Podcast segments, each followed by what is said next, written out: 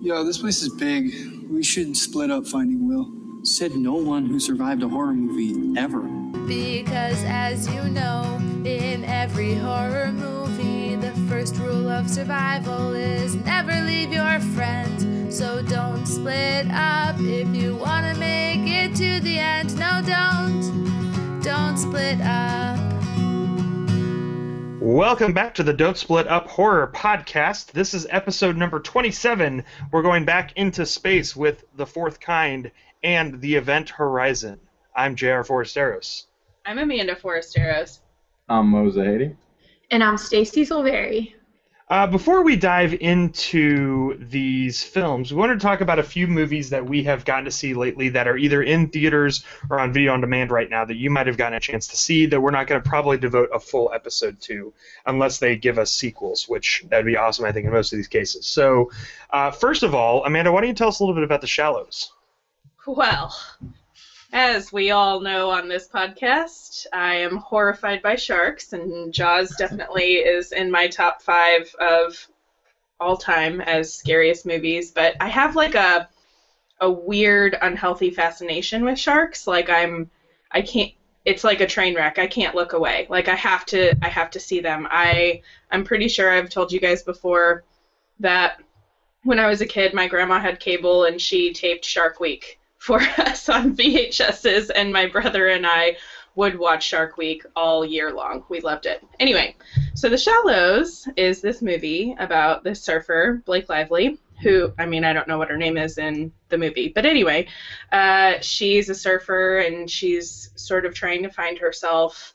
Uh, you should just watch the, the trailer, but she gets attacked by a shark and is stranded out on this rock uh, so it's really kind of a one woman play. Like she she is the main character. She she has to kind of come up with a plan to survive. Um, if she survive, you know, it, it's just a it's pretty well done. I have a few complaints of like the CGI being a little redonkulous, but I'm also glad that they didn't use a real shark for, uh, you know, attacking her and whatnot.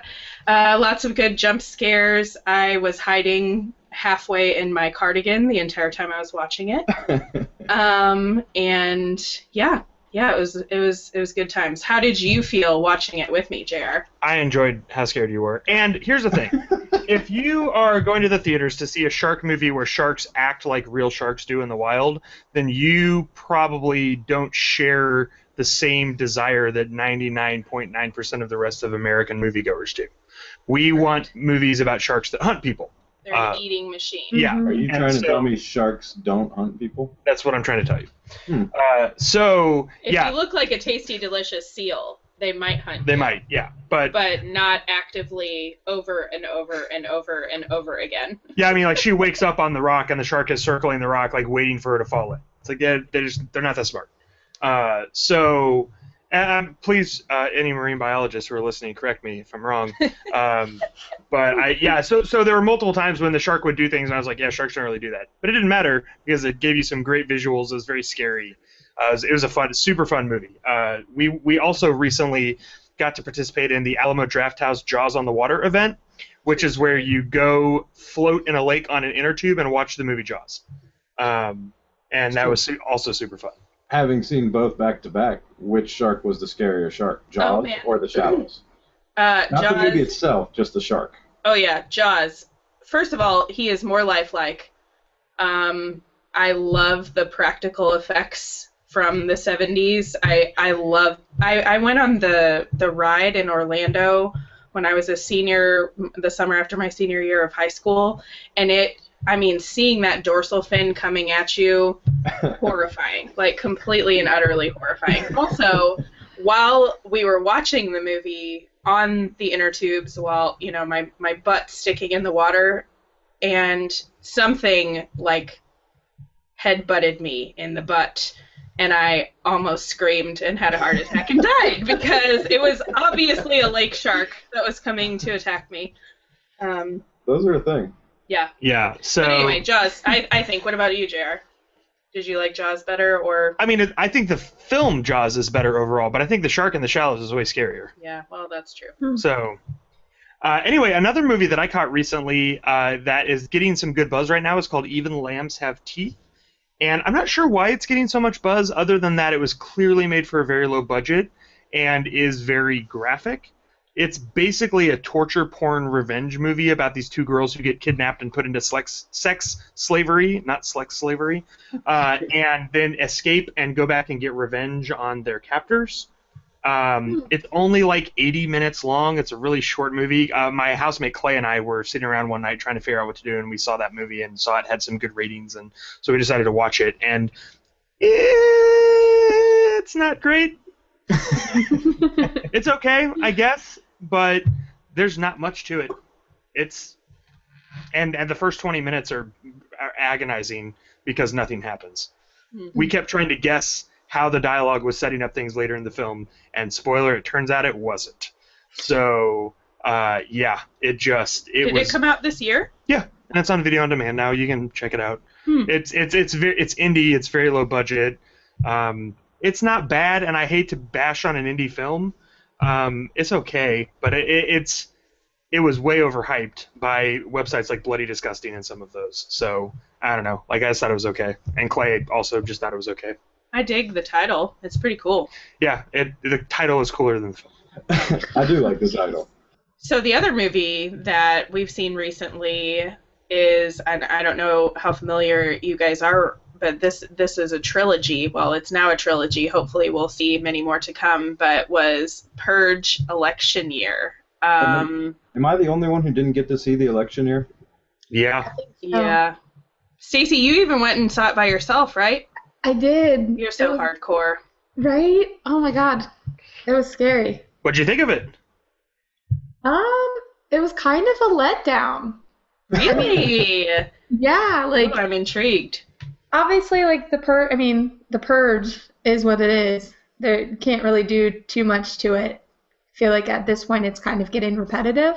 Mm, They interesting. try to change it up a little bit this this movie, but I kind of was bored halfway through and was Wow. expect you know, kind of just picked out what was gonna happen. So I loved all of the costumes and everything, and Oh, I thought don't it get was me- like yeah, all, let's keep going.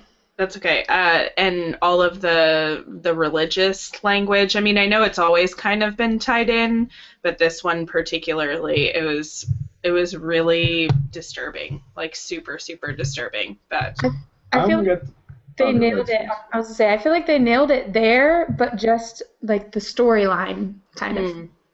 lacked. I only got to see the first two, and the first one I thought was disappointing.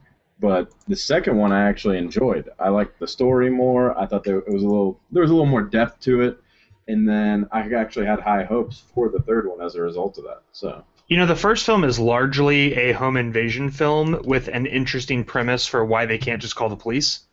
Mm-hmm. Um, I think a film like You're Next or The Strangers does basically the same thing as the original Purge movie, much better.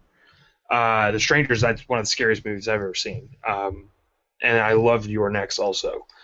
But uh, the second film, yeah, it actually blows the movie up and it says, okay, well, who would actually get purged if this were an actual cultural institution? And it becomes a really sharp critique, not a very subtle critique, no, Um, not even a little bit. but but a really sharp critique of our society, and in, in that sense, I thought the third film carried that on well, and even added some new layers to it. Again, they weren't surprising, but they were fun, and they were. Uh, I'm going to say this in scare quotes, believable in the context of in the context of the movie. You know, because the the third film is set 20 years into this institution, so we've had an entire generation that has grown up knowing the purge. So anyway, we don't want to give any spoils to it. We're probably going to do a episode on this franchise when the Purge 4 comes out next year or the year after. Uh, but yeah, I would you, Stacy, recommend people see it? Yeah, it's worth going to see. I would highly recommend it. Yeah, I'm the same way. I was all about it. I don't think you necessarily have to see it in theaters per se. Um, it's not like a really large action movie, especially I think compared to the second one. I don't know, um, but even still. I would say if you're only going to go see one scary movie this weekend, make it The Shallows. yeah, super scary. Would you say each one gets incrementally better, Jr. Then, or Uh, which one stands not- out to you? I would not fight anyone who liked the second one the best. I actually have had conversations with several people who liked the first one Mhm. far and away the best, and I Oof. was baffled by that. Let us know what you think of those movies. Let us know if there are any other great horror movies, movies you've been into recently at don'tsplitup.com or facebook.com slash don'tsplitup. Uh, for now, let's get into our review of The Fourth Kind. Ooh. Uh, so this film came out in 2009, and it's a really interesting blend of quote unquote found footage and then recreation. So they, they recreate scenes from the found footage or from the tape recordings that are allegedly real, and they use Hollywood actors, and, and they're like really unapologetic about that. The film's title, The Fourth Kind, is taken from the so-called Hynek scale of UFO sightings. Uh, and they're arranged according to increasing proximity. So you've probably heard of the famous Spielberg, uh, Spielberg, Steven Spielberg movie, Close Encounters of the Third Kind. Uh, that's when a UFO uh, encounter has an animated creature present. So that could be a humanoid, a robot, uh, or humans who seem to be occupants or pilots of UFO. If there is a if there is a UFO and you see a creature like a, a, an animated creature, then it's a close encounter of a third kind. Uh, the close encounter of the fourth kind is when there is a human who is abducted by a UFO or its occupants. So that's that's what we're dealing with in this film is alleged UFO abductions. Um, what did you all make of the true story motif? It depends on if you're talking about the first time I watched the show or the second time I watched the show. Explain though. the the first time I watched this show was the beginning of my uh, pursuit of alien conspiracy theories and whether or not aliens have been to Earth and are real, et cetera, et cetera. And I jumped in like head first. I mean, I was gung ho, and I'm a huge fan of anything alien, like conspiracy wise. Uh, it, it's fun, even if you don't believe it. It's a ton of fun. And so I think when I first saw this film, I just wanted to believe. And so I did zero research. Uh, I really didn't pay that to close attention to the film, and I thought it was all real, and I friggin' loved it. And then I rewatched it the second time, and I was just ashamed at myself. okay, like what do you mean? Like be more specific. So Walk us through your shame. mostly because this story really just doesn't tie itself together. Uh, and I should have known better because after watching that, this has happened to me twice now, so I probably shouldn't have admitted that. But the first was Texas Chainsaw Massacre, and I went home and did a ton of research after I saw that movie because I was terrified that that had actually happened somewhere in the real life. I mean, And it has. hasn't And your it? friends, your friends live in Texas, so you were scared for us. Yeah. Absolutely. We I appreciate was- that. Yeah. I didn't want any harm to come to you too. And so I should have done some research this time. I didn't. It, it just I, specifically, I guess that the show just didn't tie anything together. There was no real hard evidence. Um, the main character who this is supposed to be based around A didn't exist, but B was kind of crazy. Um, should have been a giveaway. Uh, was dealing with some major trauma. It just, uh, I don't know. It was painful the second time. Interesting. Uh, Stacy, what do you think of it? Um, I kind of followed along Mo a little bit. The first time I was a little more into it. Um, and I think it's more just initially when I first watched this, like I was still, I'm always like scared of aliens. And like that's like one of my worst fears that like being abducted or being in a situation like that where you're out of control and there's something that's controlling you and making you do what they want. But the second time around, I kind of like it didn't really didn't work out as well for me. Just the storyline, some of the acting, um, it just didn't quite fit together like it did the first time for me. And I will say, in Stacy and I's defense, uh, I think what did really get to me the first time around, and this is something um, that scares me in movies, like Jr. You don't like possession. Stacy doesn't like being abducted. Amanda hates sharks. Uh, for me, I love it's- sharks, but I'm also terrified of them. Anyway, go on. For me, it's the idea that no one would believe me if something was happening to me. So, um, like with her, the main character in this film, you know, she's the one that's witnessing all these unique events. She's kind of tying it together. She thinks something else is going on, but everyone thinks she's crazy. And I often wonder. Uh, I think I talked about that Ryan Reynolds movie recently, Voices or something like that. Where Mm. what would it be like if you actually were mentally ill, or you were losing your mind, um, or you weren't, but no one else like you couldn't see that, and no one else around you believed you. Like that to me is terrifying. So what if you really had been abducted, and I came to, or I had been abducted, and I came to you guys? I'm like, guys, you will not believe this, and you wouldn't believe that, I'd and that in itself would be terrifying. I'd like to point out that I one probably would believe you because that's scary as shit. And if I was in your position, I'd want somebody to believe you You're or a good friend, me. Stacy. Also- Jr. would be quite the skeptic. Yeah. Second, so I don't know how many of our listeners know I have a twin sister, and hmm. growing up, my mom was all about haunt watching like the haunting shows. You know, she was very into like the ghosts and possessions and everything. So it, it always scared me growing up. So my twin sister and I made a pact growing up that if anything of this nature happened to us, no matter what, the other person would believe them. So if you'd like to join in our pact, Mo, you're more than welcome. Consider Somebody me will- So Somebody that's will in- always believe you. That's interesting because that is the terror that is at the heart of this film. Is that this psychiatrist, uh, Dr. Abigail Taylor, uh, believes uh, and c- comes to believe thoroughly that her patients are experiencing abduction. We're not we're not sure why she comes to believe that. That's not really made clear in the story, but she does, and that she has been experiencing this as well. Um, but that she's also delusional. Mhm. Oh, yeah. right. Definitely. And so that's what I was saying. Like no one believes her, Yeah. um, except her patients, who are at least as crazy as she is. That's true. I was super irritated that it that I got Blair Witched. Like I was not. I was super intrigued at the very beginning because they have all of the quote unquote real footage and then they have all the recreations and I was like, ooh, they're doing this really well. Like this is a super interesting premise. And then I was so irritated because about oh, I don't know, 20 or 30 minutes in, I started just Googling a few things. I probably should have waited until the end, but I, I Googled stuff and then I was like, oh, dang it. They've Yeah. totally Blair Witched us. This is obnoxious.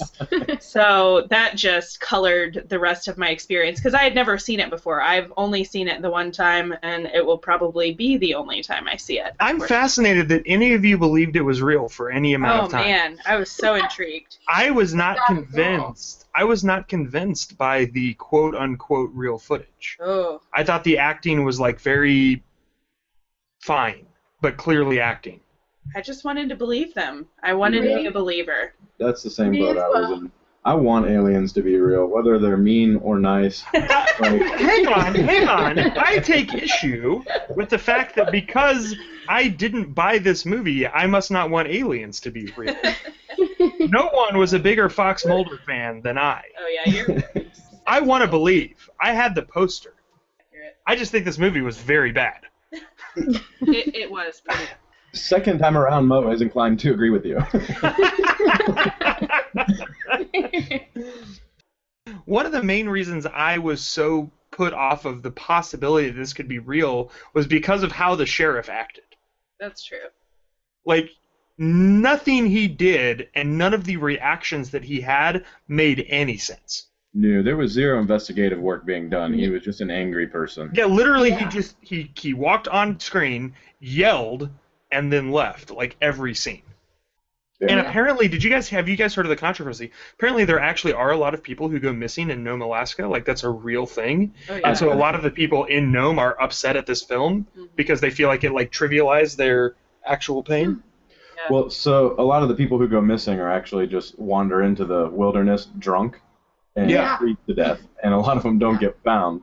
And then I guess they interviewed or someone had called the mayor or something like that after the film was done, and the mayor was like, "Yeah, not only is none of this remotely true, and it's kind of annoying that people keep calling like when we do have these losses, um, but it wasn't even filmed here. It was filmed in like Iceland or something like that. They're like that looks nothing like no." Bummer. uh, so, what was your favorite part of the movie? Best scare? Owls are horrifying when Yeah. they can move their necks or their heads rather all the way around. That was the scariest part for me. I, I love the introduction of the owl, and they kind of played off. What was it? Um, the which possession movie where it's like 330 or 333? It's The Um, Conjuring. No, I think it's the exorcism of Emily Rose. Yes. Oh And, yeah, uh, that too. That so too. that whole kind of you know uh, same time every evening, the owl, and then cutting away before you ever saw it. That I think that was effectively scary for me the first time. The first time. Yeah, I am. I am everything's asterisked here. deeply bothered by the fact that Mo and Stacy are so fine with this film, despite the fact that there was no explanation for any of the aliens' activities given. It's aliens. So here, I, I tried to explain this to you before. I'm gonna try my best now. You're gonna tear it apart, Jr., and we're gonna move forward. Backstory is relevant when there's a backstory, but if you don't know the backstory, how can you give it? These Okay, are- you didn't like Black Christmas because you didn't know any of the backstory of Billy. And it wasn't relevant then. but people knew about Billy. There was neighbors and people who were aware of Billy. In the movie, there's backstory. No one, no one had met the aliens before. We were un, we were uncovering the backstory with Milla. Except we never got any backstory. That's because she was crazy and the movie was crap. well, and because it was super irritating, it was basically a possession movie. It wasn't. Yeah. It wasn't alien abduction. You No. know, there was no probing. There was no anything like that. It was just a bunch of people acting like psychos that then would kill themselves and kill their families. So disturbing, but not at all aliens. Yeah, the one scene where the guy even levitated off the bed, I was like, wait, what kind of movie is this? Yeah. Or when they're they're speaking in Sumerian or whatever um, the super ancient language and all that kind of stuff. I'm like, oh come on, people, we can do something better than this. Yeah, I apologize. I, I, I will take full blame for this film. For any listeners who watched it as a result of my, My- recommendation, I will say my best was also the owl. I thought that was like the one legitimately creepy part of the film. I liked it. hmm Mm. I, I don't think we need to do worse, do we? Yeah, I have a specific worst. Oh, I was gonna. lead, lead off, Jr. Um, I didn't understand the husband's suicide at all. That was so out of left field. Milla's or No, Yeah. her husband's. Yeah, her husband. yeah. Well, I think that was just he was like where you, you think like her first client or patient where he when he kills his family like murder suicide like he wasn't the actual first one it was the husband you just don't know that until like the end of the movie But Yeah. obviously it's bad storyline because he doesn't kill his own family as well Well, I don't. I I feel like think it was plays into the the hypnoti- like being hypnotized and all that kind of See stuff. how we're all guessing and no Yeah. one has any idea? That's my point. yeah. That was my worst. No one else? It was That's all it. my worst. I mean it I'm just tired of being lied to. I hate that Hollywood presents it as true. Stop it, Hollywood. uh, so I'm. I would not recommend this film. Nope. Negative. I no, I would not either. And I'm sorry that I previously did. uh, Stacy? I'm gonna I'm gonna give that a hard no as well Just go watch Alien and Aliens again. This is this Pretty the much. first? The first. Actually, I would even say Fire in the Sky is a better alien abduction film. Never Did you guys ever see that? No. That was a crazy movie.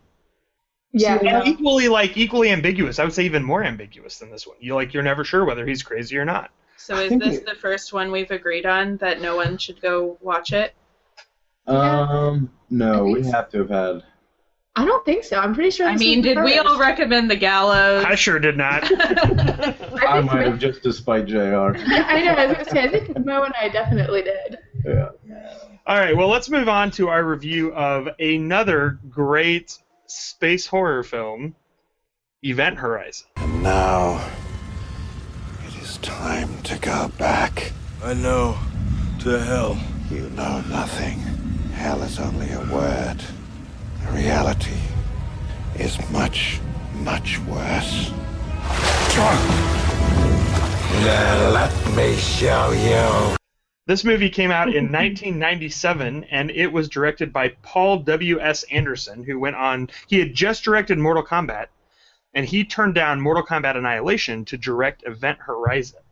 Uh, the original cut of the film was 130 minutes long, and it got a strong NC-17 rating from the MPAA. So the studio made him cut it down to its. I think it's about 90 minutes now, and uh, it tanked bad in the theaters, which uh, is not because of me, because I sneaked. This was the only rated R movie I ever sneaked into uh, when I was a kid. I, I sneaked in when I was 16, and I saw it in the theater.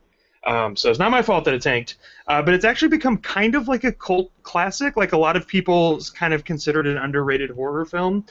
And the director, uh, Paul Anderson, said that the original director's cut is basically lost. They lost all of the footage shortly after the film was released, except that they did find a copy of it in 2012 on VHS, and no one has seen or heard from that copy since. Oh, So- bummer. I would be extra intrigued to watch that. Yeah. Mhm. Um, one of the big criticisms that this film got was that it is so similar to Hellraiser and Alien. When and I would say pretty fairly, like Alien plus Hellraiser equals Event Horizon. Um, but Clive Barker, who wrote the Hellraiser books and uh, consulted on those films, actually like consulted on Event Horizon also. Hmm. So. Uh, have not seen Hellraiser. Can you give us a 20 second plot summary? Uh, Hellraiser is Pinhead, and he basically is from hell, and he tortures people. It's a lot of the psychological, like the psychological part of this, of like they went to hell, and no one has, no one can really, like in this reality, understand how terrible hell is. It's this like dimension of pure chaos and evil and suffering. Like that's all like vintage Barker. The idea Okay. that what is truly horrifying is too terrible for the human mind to comprehend. Okay. Right? Like that's But have you ever seen the Pinhead character where he has all the pins sticking out of him and he has a bunch of creases Yeah. in his face? Yeah. That's Hellraiser. He has the little the little uh, box that um, I don't know. I can have the. I'll we'll put it. See if we can find an image of it. But a lot of the That's Is like a Rubik's cube? Yes. So a lot of the design of the gravity well in the Event Horizon is very Hellraiser inspired, and then even the final Mm. form of Doctor Weir when the ship brings him back is very Pinhead inspired. Yes. I didn't feel like it was a ripoff. I felt like it was a great homage. Like it's a movie in space. Of course, it's going to look like Alien in some regard. Well, yeah, you have the dirty space of Alien. You have like the crew that's like blue collar, and they have like a real family atmosphere, and then they get in over their heads. It was interesting because it almost was like it started as Alien and ended as Hellraiser, Mhm. and in a way that I thought, I don't know, I, I really like this movie. To, to tip my hat, um, it's it's it was one of you know one of my favorite horror movies as a kid growing up. I guess say as a kid, as like a teenager, but um, I don't know, like it's always really worked for me. And I, yeah, it's all the effects and stuff are dated now, but I don't, I, I still had a lot of fun going back and revisiting it. I was I've gonna seen. Oh, go ahead. Um, I was actually surprised by this movie. I was kind of expecting that I wasn't going to enjoy it and it was going to be silly and kind of corny. But I I really got into this movie and I was watching it with my sister and the next thing I know she's more into it than I am. So, yeah, Mary was hooked on this movie. That's awesome. I had never actually seen it either. Uh, I guess I was looking at a list of all of the movies that were released in 1997, and this is legitimately one of the only movies I did not see in 1997. So And you're such a big Sam Neill fan. yeah, and I freaking love Sam Neill because I love Jurassic Park. Um, yeah, I have no idea, no idea how I missed it. Um, I will say, at the very end, I was a bit disappointed because I thought that this was going to be an alien movie, and I'm just gonna say it wasn't at all. It was still really good and really interesting, but I was expecting it there to be aliens behind all of it, and instead it was. And anyway, we can talk about that later. Yes, we disagree about what counts as an alien. JR argued with me about it after we finished the movie. I would I would argue that it was Alien. Ooh, I see. I'd, I'd have to agree with Amanda. I just felt like it was it was like a, a kind of a possession movie or a um, creature movie or but not But it was clearly established that they were not from Earth. Yeah. but they were But they're not from from they're not from our universe or our dimension. Yeah, they're extraterrestrial. Yeah, I don't know. Hmm. Yeah, I would, I'm with I guess if on this one. I I just had a completely different picture in my mind of of what I was expecting there to be like alien creatures, those kinds of things, not just this sort of presence that anyway. I the other. Go ahead, Mo. I was just gonna say, to me, this film is a better film adaptation of the book Sphere. I mean, it varies quite a bit. Um, but That, you mean than the movie Sphere? yeah, the movie Sphere stunk. The book was amazing. Loved the book, uh, but it did not translate into the film. Um, and to me, this was the better version of that. It, it was different, but essentially the same plot. Uh, the other reason that I love this movie so much is because a metal band that I loved and still love called Zao put out an album called Liberate Te Ex Inferis, Save Yourself from Hell. And all of the sound bites that they use on the album are from Event Horizon. Oh, that's cool. Yeah.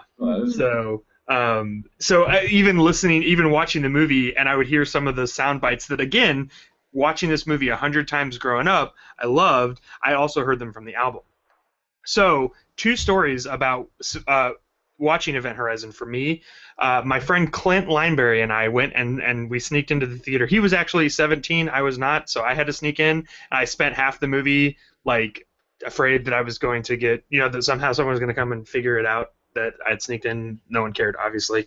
Uh, but we left the theater. We had gone and seen it after school. We left the theater. It was still broad daylight, and we were both so freaked out by it. Like we looked under his car before we left. Like we were so scared.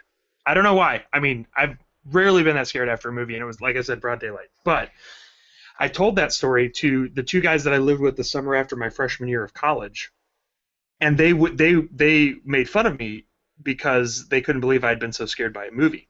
And so uh, I lived with a guy, Brian Wygant, and then this other guy, Steve Cochran, lived down the street, and he would always just walk down to our house, and we'd all hang out.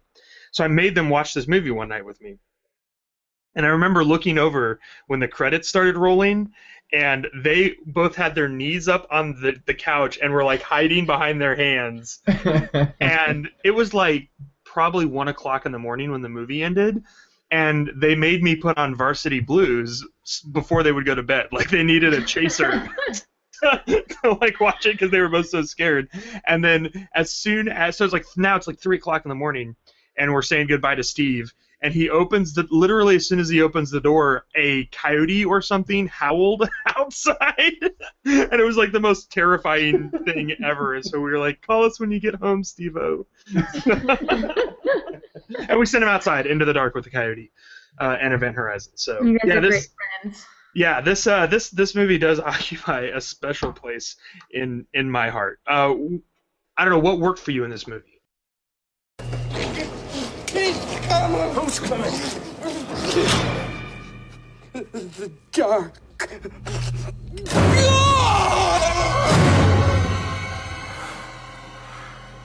Uh, everything. I mean, I like. I thought it was well put together. Like I said, for me, it's good Sphere. Like I can't see that movie and not think of Michael Crichton's Sphere.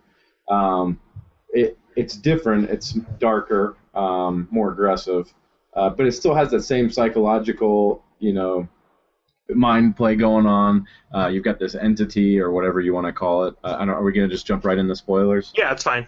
Um, Spoilers. you, you know you've got they they've essentially gone to hell and back is what they say or they've at least gone to this other dimension. Um, and when they come back they've got a claw out their eyes because it's what's they've witnessed is so horrible that they, they just can't see anymore. Um, but it, it- to me it was sphere because everyone goes to the spaceship in the movie sphere or the book uh, and then they come back changed. And then they're projecting their fears uh, on everyone else around them which is essentially what was happening in this except the fears were happening only to them uh, if I recall correctly. And so I don't. I just thought it was really well done. It was much darker. Um, I wasn't terrified, but I definitely didn't want to be any of those people. I, I actually did have a question.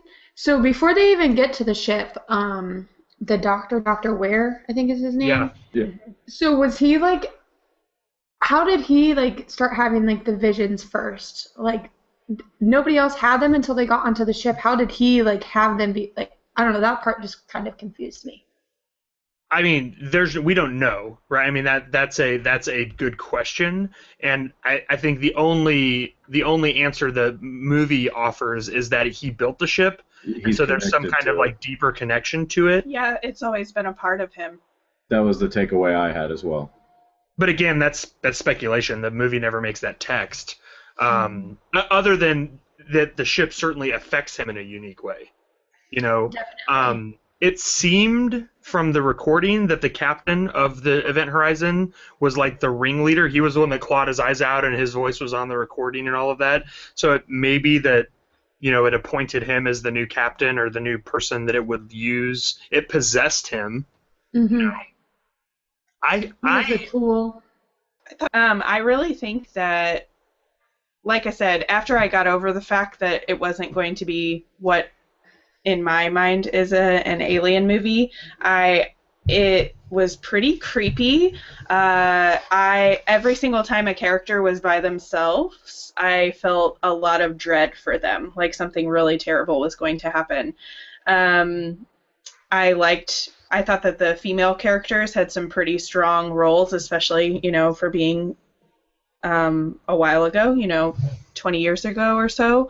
Um, yeah, I liked the diversity of the crew. I thought they were funny. I liked the comic relief of the mechanic guy. He was just ridiculous but hilarious.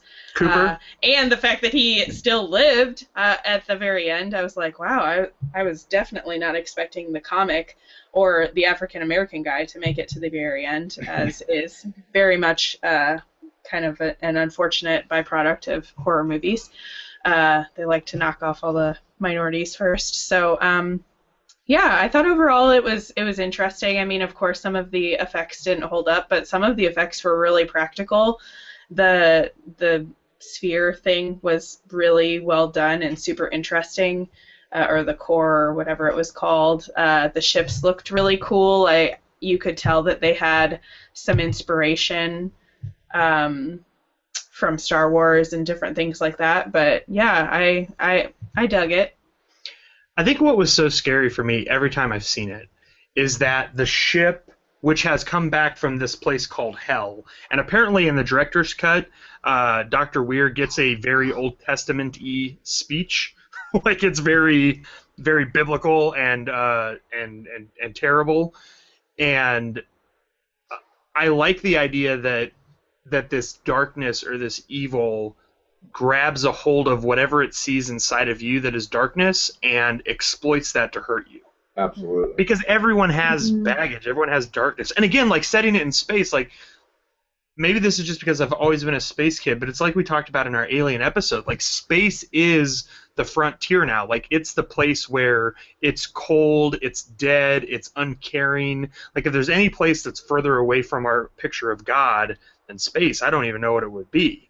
And so the idea that you locate hell out there, sort of, you know, but then when you send these people out there, it's like the dark, cold emptiness of space calls to the dark, cold emptiness that's created by trauma inside of us and manipulates that for no good reason, like purely just to cause pain for its own sake. And that I think is like the it's like the Joker, right? It's like evil for evil's sake. Chaos for chaos's sake. There's no agenda. There's no like, and that's what he even says. He's like, he's like, let them all go. And and Doctor Weir's like, no, we have a new crew now. And it's like, to do what? To go back to hell again and then come back again? Like, there's no end game here. And it's on purpose that there's no end game, and that's what's scary. You know, it's like you can't negotiate with it. It There's doesn't no want. reasoning. Mm-hmm. Yeah, it doesn't want anything. It just wants to hurt you, Yeah. uh, and that's that's terrifying.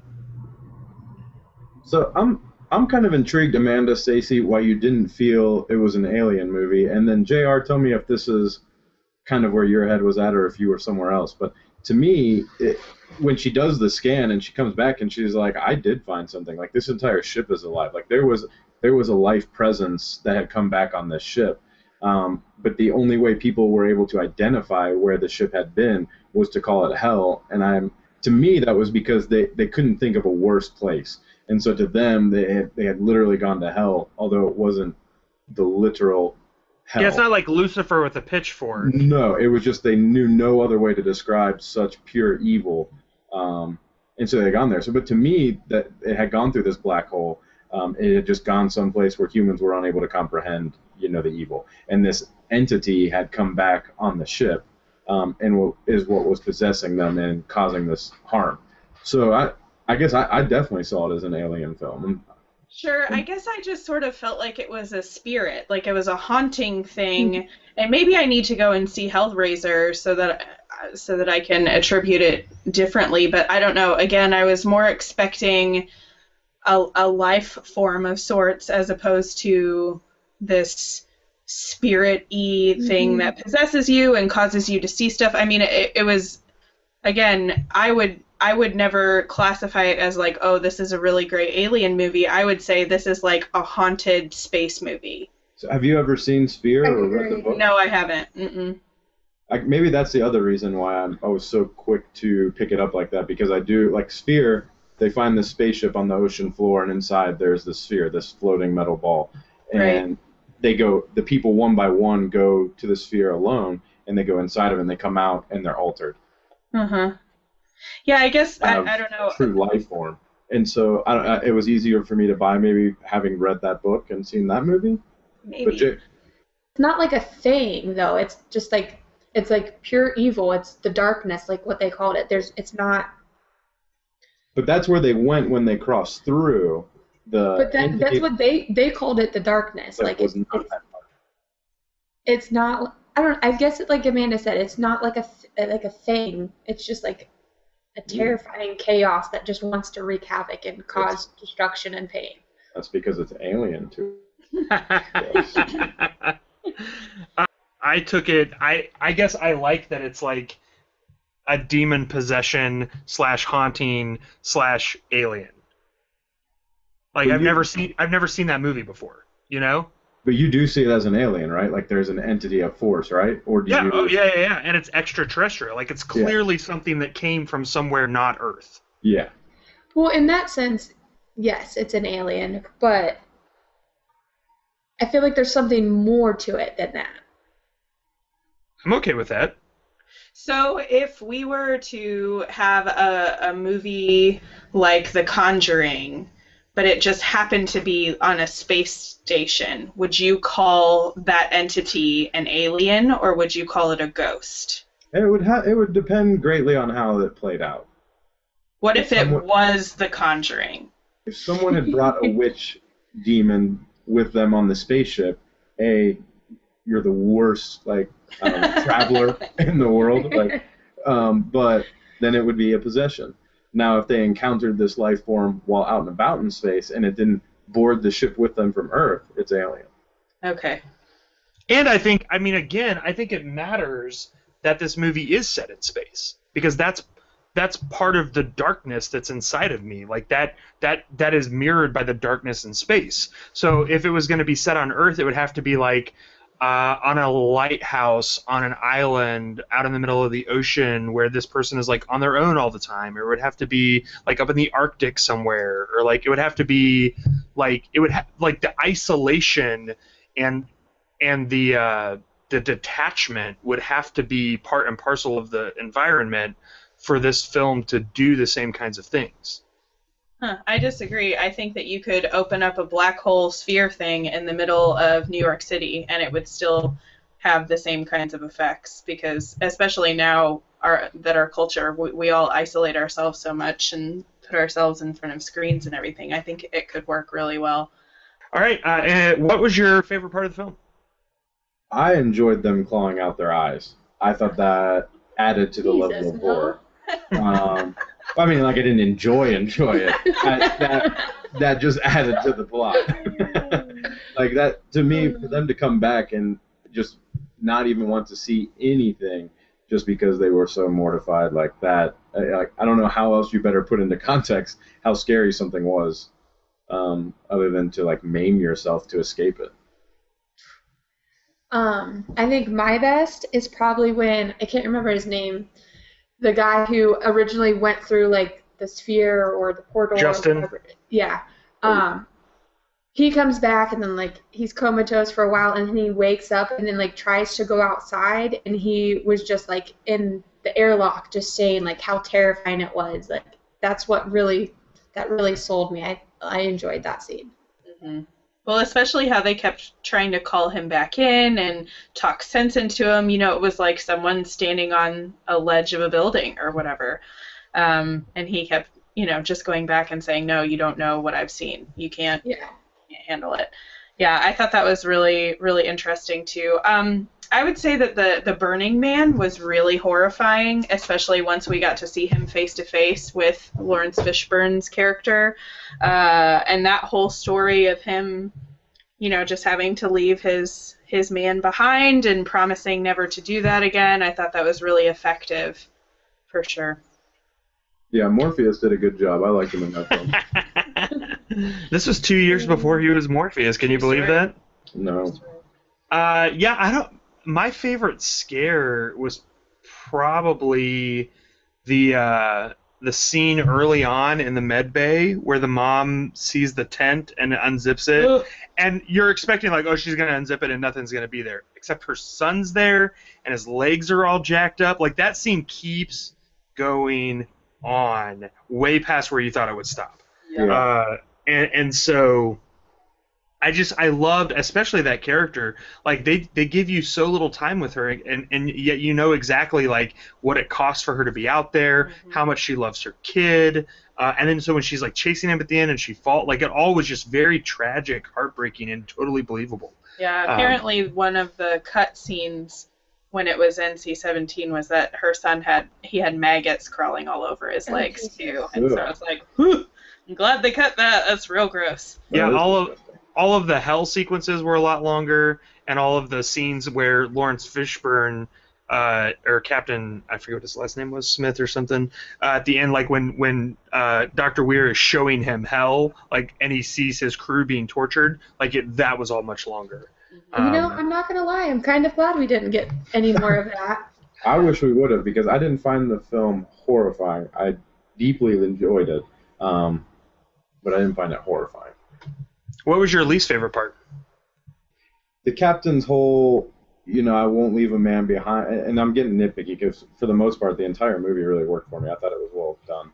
Um, the fact that it took him so long to kind of start listening to his people, like he had to experience it personally, and yet he's kind of this person who's already positioned himself as uh, my crew first, yada yada yada, and yet he's somehow torn between Doctor Weir and his crew, um, and it takes him a while to catch on until he's experienced and he's having that conversation. Like that's the thing. I've never told anyone that, you know. Yeah, Leaves. Um, that I guess that would kind of it didn't fit his character for me, but like I'm being extra nitpicky because I really enjoyed this film. Okay, so my worst actually is your best, JR. Well, part of your best. The the the end where the mom runs after the son. It's like you know this ship is crazy. You know stuff is happening, and you still choose to like run away. Like you you don't split up from people in scary movies. I get that you know you're not in one, but you know scary stuff is happening. You've seen it personally. Like why would you just like run away from safety? But to me, that was part of the power of the ship or the entity or whatever it was. Like it, I don't think they were fully able to make those rational decisions anymore. I would say for me, uh, I was a little irritated that Dr. Weir came back. I didn't understand why he was all of a sudden back, but I mean, that's again pretty nitpicky. Really, I thought the weakest part was his whole backstory with his wife when we find out that she had committed suicide. I thought that it would have been more compelling if she would have been a part of the crew like and he was going out there to see if he could find her or save her or just be with her in this weird hell situation. Um, i thought she was terrifying. Like anytime she was she came out on screen especially when she, you know she didn't have any eyeballs and all that kind of stuff it was super creepy. Um, but i didn't understand why we needed to have all of that where he was like, "Oh, I just I worked too much," and maybe it's because he worked so much on this ship. that's how I took it. haunting That's why I liked it. Yeah, like Okay. the ship represented that this was what cost him his wife, Hmm. and now it was like speaking to him as his wife, which like doubled down on how horrifying it was. Yeah, I don't know. I I, See, I knew he was a double crosser. I just didn't know. I didn't know to what extent. Anyway. Uh, I kind of thought throughout the until we found out that the wife killed herself. I thought she initially was part of the crew on the ship in the beginning, and that's why he was like so adamant about like getting out there and being on the ship the first time around. But I, I like the spin that they did where she killed herself because he was too devoted to his work in the ship. Yeah, my if I had a worse like, and this is more just again nitpicky, like you said, Mo. Uh, space physics. There's no, like no way Cooper could have made it back to the ship after he got blown off. Like- um, but on the same token, I thought the whole airlock sequence with the captain, like getting Justin back into the airlock, was so good and tense and gross and like gut wrenching. I really enjoyed that sequence a lot. I agree. That was just as the blood started to come out of his eyes and stuff like that whole scene was intense. and his veins contracted. And, yeah. Um, and the other, I guess one other like I didn't name it as my best, but another thing I really liked is that the two guys who stayed out of the event horizon didn't get visions. You know, like the pilot and then Cooper, like they and the pilot was like, "I'm not going on that ship. Like, screw that. Like, no way." And so the ship had to orchestrate other ways to get rid of them. And and I, I liked that. I liked that. I, I felt like again, except for Doctor Weir, like you pointed out, Stacy, which there must be some other reasons for that. Uh, I really enjoyed that there was like a seemed like some like pretty clear rules the ship was playing by, um, or like trapped by. You know. I don't know. Anyway, so uh, would you guys recommend this film? Absolutely. Sure. Definitely. Yeah, obviously I would too. So there you go. Like one that we totally recommend, and one that we definitely. This has been a unique episode for us. uh, I will say that the Event Horizon is available on Netflix to stream. So if you have a streaming plan on Netflix, you can get that. Uh, it is not streaming on Amazon Prime unless you rent it, and the fourth kind you also have to rent there as well. So uh, you're out of luck un- unless unless you uh, want to hate watch that when you have to pay for it. So. Uh, we are going to do for our next episode Lights Out, which comes out on July 24th or 22nd, I believe is the actual date. Uh, it's a movie that came out uh, from a short film of the same name that's about three minutes long, but will haunt your dreams for an eternity. Uh, we can post post that in the show notes so you can uh, take a look at the short film. But basically, it's about a ghost that chases you anytime the lights are out. So What's more terrifying? Nothing. you will never you'll never shut your light off again probably. So I already don't.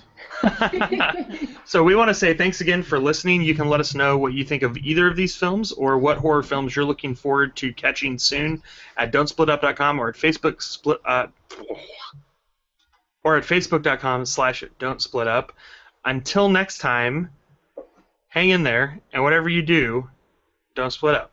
Join JR, guts, horror, and gore. In our podcast, Don't Split Up, where we discuss horror movies and how great or not they are. Because as you know, in every horror movie, the first rule of survival is never leave your friends. So don't split up if you want to make it to the end. No, don't. Don't split up. This place is huge. Noah, take the back porch. Scream if you see anything. That won't be hard. But in observation of this loaded moment, I am not in favor of splitting up, nor am I three days from retiring. I will not be right back.